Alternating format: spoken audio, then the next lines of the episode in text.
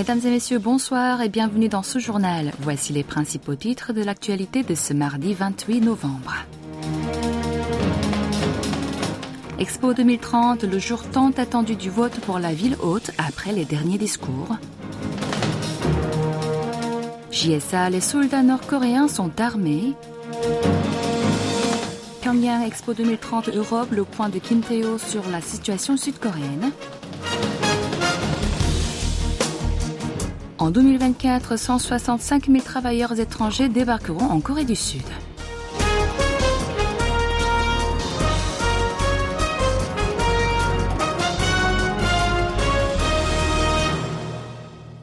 C'est aujourd'hui que sera finalement décidé le lieu de l'exposition universelle de 2030 avec Busan, Riyad et Rome en compétition. Le résultat sera révélé ce soir à l'heure de Séoul par un vote électronique anonyme juste après la présentation finale de chaque candidat. À Paris où se déroule l'Assemblée générale du Bureau international des expositions BIE, les tensions sont palpables à l'approche du moment crucial où la ville d'accueil de l'exposition sera décidée. Sud a travaillé ardemment pour promouvoir sa candidature jusqu'à la dernière minute, que ce soit au Centre culturel coréen en France ou dans les lieux emblématiques autour de la scène. L'Assemblée générale du BIE commence à 13h30 heure de Paris aujourd'hui et à 21h30 heure de Séoul. Les présentations finales dureront 20 minutes chacune dans l'ordre de Busan, Rome et Riyad. Ensuite, une pause d'environ 20 minutes sera accordée. La salle de l'Assemblée générale restera vide pendant ce temps. Vers 15h heure de Paris et vers 23h heure de Séoul, les représentants des 182 pays membres entreront dans la salle pour prendre leur décision finale. Le vote se déroulera par voie électronique anonyme. Si un candidat obtient plus des deux tiers des voix dès le premier tour, il remporte la victoire. Sinon, les deux villes arrivées en tête passeront à un second tour de scrutin. En fonction des résultats de ce vote, le lieu de l'exposition universelle de 2030 sera annoncé vers minuit heure coréenne à moins d'éventuelles complications. En France, à quelques heures du vote pour choisir le site d'accueil de l'Expo 2030, le gouvernement sud-coréen est engagé dans une bataille acharnée jusqu'à la dernière minute. Le premier ministre Han Dok-soo a prévu des entretiens avec autant de pays que possible avant la décision finale. Son plan, partager des repas tout en discutant des attentes de chacun en matière de coopération économique. En sondant les membres du BIE, il espère avoir l'occasion de mettre en avant les opportunités commerciales potentielles avec la Corée du Sud et par conséquent d'opérer un revirement de dernière minute. Cependant, Séoul a décidé de ne pas révéler l'identité des représentants que le Premier ministre contactera parmi les 182 membres ayant le droit de vote.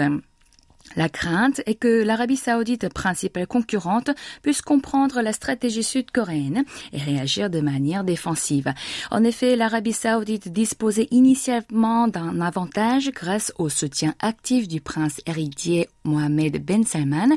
Cependant, cette dernière semble nerveuse face à la récente montée en popularité de Busan. Il s'est avéré que les soldats nord-coréens travaillant dans la zone commune de sécurité JSA de Panmunjom sont équipés de pistolets. Cela démontre que Pyongyang a également renoncé au désarmement de la JSA, qui était pourtant stipulé dans l'accord militaire intercoréen du 19 septembre. Selon des sources bien informées de Séoul et de Washington, les gardiens nord-coréens sont armés depuis la fin de la semaine dernière. Les militaires sud-coréens n'ont toujours pas d'armes sur eux, mais il est possible qui suivent la démarche nord-coréenne. Le commandement des Nations Unies envisage des mesures de réponse tout en restant attentif au mouvement de l'armée nord-coréenne. À la suite du tir du satellite espion du royaume ermite, le gouvernement sud-coréen avait suspendu la clause sur l'instauration d'un espace interdit de vol près de la zone démilitarisée. Aussitôt le lendemain, la Corée du Nord a annoncé la rupture de l'accord. Dès le 24 novembre, elle a alors envoyé des militaires pour restaurer les postes de garde et installer des positions militaires dans la DMZ, des armes lourdes y ont aussi été introduites.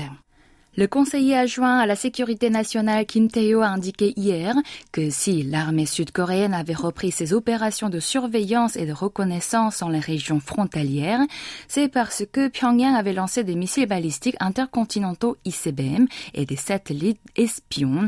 Il a ainsi souligné l'importance de prendre des contre-mesures face à la menace nord-coréenne. Concernant le rétablissement des postes de garde dans le nord de l'ADMZ, l'officiel a déclaré que Séoul ferait de même afin de répondre de manière appropriée aux menaces de Pyongyang.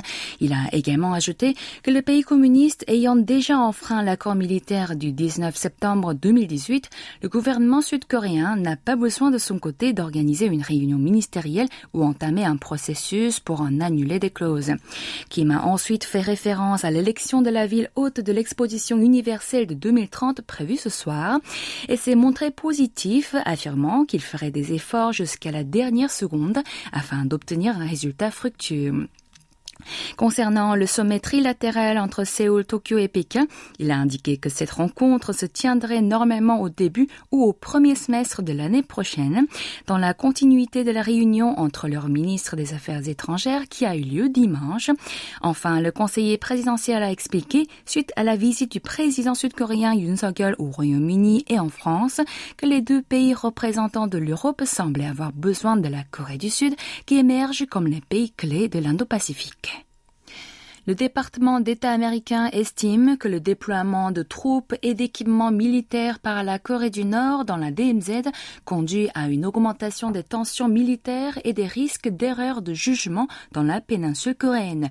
Dans une interview accordée lundi à une presse sud-coréenne, son porte-parole a déclaré que Washington garderait un contact étroit et continu avec Séoul et veillerait à ce que ses alliés suivent le rythme.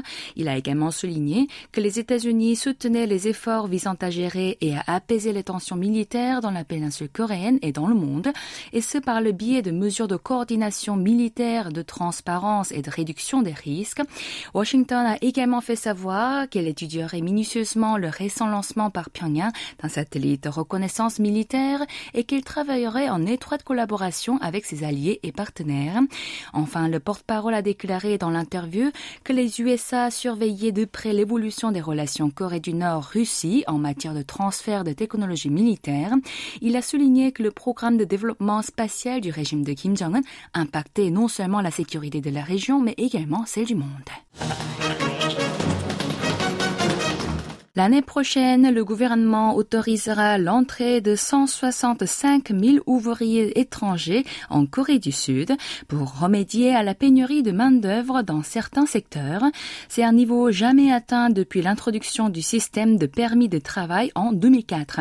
Cet effectif est de 37,5% supérieur à celui de l'an dernier et a plus que triplé en trois ans.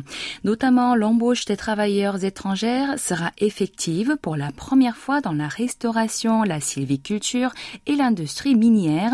Les autorités publiques ont expliqué avoir mené des enquêtes sur place pour être sûr que ce dispositif n'affecte pas les conditions d'emploi des Sud-Coréens, ainsi que les conditions de gestion des salariés étrangers de ces différents domaines.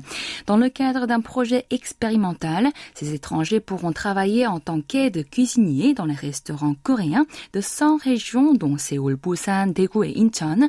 L'exécutif envisage d'élargir ce champ après avoir écouté les avis des parties prenantes.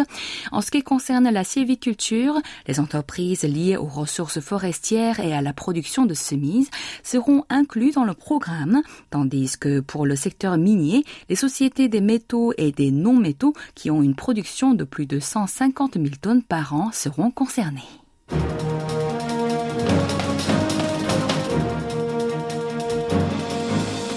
C'est la fin de ce journal qui vous a été présenté par Kim Hong-ju. Merci d'avoir été à l'écoute et bonne soirée sur nos ondes.